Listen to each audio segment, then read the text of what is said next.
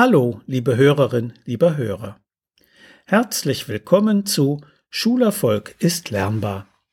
Hören Sie heute aus meinem gleichnamigen Buch eine weitere Erziehungsgeschichte. Sie heißt Null Bock. Wir machen unseren Schülern so viele Angebote, auch freiwillige Förderstunden, wenn sie vom Sitzenbleiben bedroht sind. Aber in der Pubertät nehmen sie sie einfach nicht an und bleiben fern, beklagte sich kürzlich ein Gymnasiallehrer bei mir. Ist dies das berühmte Null Bock auf Lernen? Nun, der Mensch lernt immer, auch in der Pubertät und in Zeiten einer Pandemie. Aber um das zu lernen, was er lernen soll, braucht er das Gefühl, dass es für ihn sinnvoll ist. Gerade in der Pubertät ist das wichtig, weil Jugendliche auf der Suche nach ihrer Identität alles um sie herum auf den Prüfstand stellen und auf seinen Sinngehalt hin untersuchen. Jugendliche in der Pubertät engagieren sich gerne und intensiv für alles, was ihnen bedeutsam ist. Schule fühlt sich für sie jedoch nicht bedeutsam an, wenn sie lediglich Unterricht macht, Stoff vermittelt und Noten erteilt. Die interessieren sich doch überhaupt nicht für mich, weiß Nico, 15 Jahre alt und in der achten Klasse hängen geblieben. Da heißt es nur, entweder du lernst oder du kannst gehen, ist seine Erfahrung. Lehrkräfte, die lediglich daran interessiert sind, ihren Stoff durchzubringen, aber denen ihre Schüler nicht am Herzen liegen, hat er viele erlebt. Dabei ist er eigentlich nicht anspruchsvoll. Gerecht sollten seine Lehrer sein, Interesse an den Jugendlichen haben und daran, was sie aktuell beschäftigt, auf ihre Probleme eingehen und bitte auch mal eigene Meinung bekennen und Gefühle zeigen. Nico ist ein ganz normaler Jugendlicher. Sein Nullbock auf das in der Mittelstufe ganz schön anspruchsvolle Lernen müssen rührt vor allem daher, dass er wie die meisten Pubertierenden auf der Suche ist, aber nicht genau weiß, wonach. Er ist kritisch und oft genug mies gelaunt. Ersteres ist durchaus positiv, letzteres liegt an den hormonellen Umschwüngen in dieser Phase seines Lebens. Sein Selbstwertgefühl ist deswegen stark schwankend. In dieser Zeit reagieren die Heranwachsenden besonders intensiv auf negative Rückmeldungen und die erhalten sie oft genug. Dabei müssten auch genervte Eltern merken können, dass ständiges Kritisieren nichts nützt.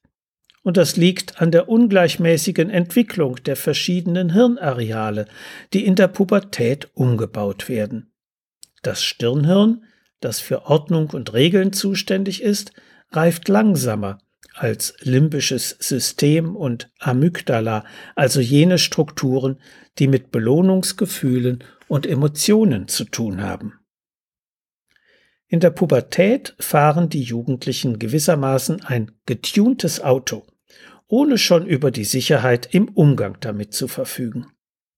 Deswegen ist es wichtig, mit ihnen im Gespräch zu bleiben, selbst wenn sie nicht kommunikativ sind miteinander zu reden, ohne selbst allzu viel zu sagen, ist von Elternseite aus entscheidend wichtig. Verständnis sollte spürbar sein, ohne Abhängigkeit von einem bestimmten Verhalten. Dass Jugendliche viel zu oft gegen gesellschaftliche Regeln und sogar gegen Gesetze verstoßen, ist kaum zu verhindern. Aber ihnen dennoch beizustehen und Verständnis zu signalisieren ohne ihr Unrecht zu rechtfertigen, wäre eine sehr hilfreiche Grundhaltung. Nico findet solchen Rückhalt bei seinen Eltern leider nicht. Sie finden, er solle sich einfach nach der Decke strecken und schauen, dass er da durchkommt. Wirklich verstanden fühlt er sich von ihnen nicht. Wie gut täte ihm eine Lehrerin oder ein Lehrer mit Verständnis. Der Gymnasiallehrer vom Beginn dieses Textes würde sich mit Nikos Eltern besser verstehen als mit ihrem Jungen.